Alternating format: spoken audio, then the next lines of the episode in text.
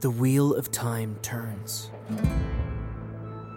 In the country of Gildan, four wanderers are blown together by the ice cold winds of civil war. What hero's journey might the pattern weave on their noble path? Get a load of these ones. This is Who's Taking Watch, a show where we play D&D in our favorite worlds to tell some improvised fan fiction. I'm Brad, your DM for this arc set in the world of Robert Jordan's The Wheel of Time. With me is Zach, playing a surly sellsword with questionable social skills.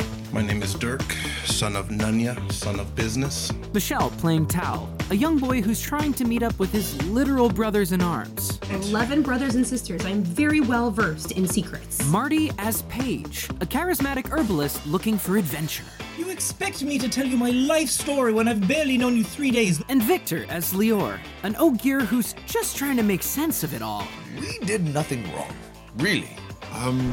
We killed someone. We. Mm, that's a very generous use of the word we. And yet, our heroes live in dark times. What are we going to do against the army of the Falls Dragon?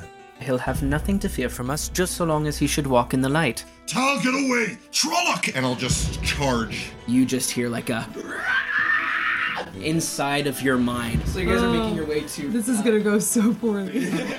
Their path is lined with great triumph, Natural 20.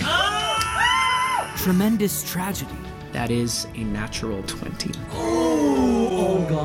and whatever this is. We don't need certainty. We just need a night. Friggin' die. oh, we're so far off the rails. Okay. Let's get back on track as we turn the page and begin the first chapter of Who's Taking Watch. The dragon's might.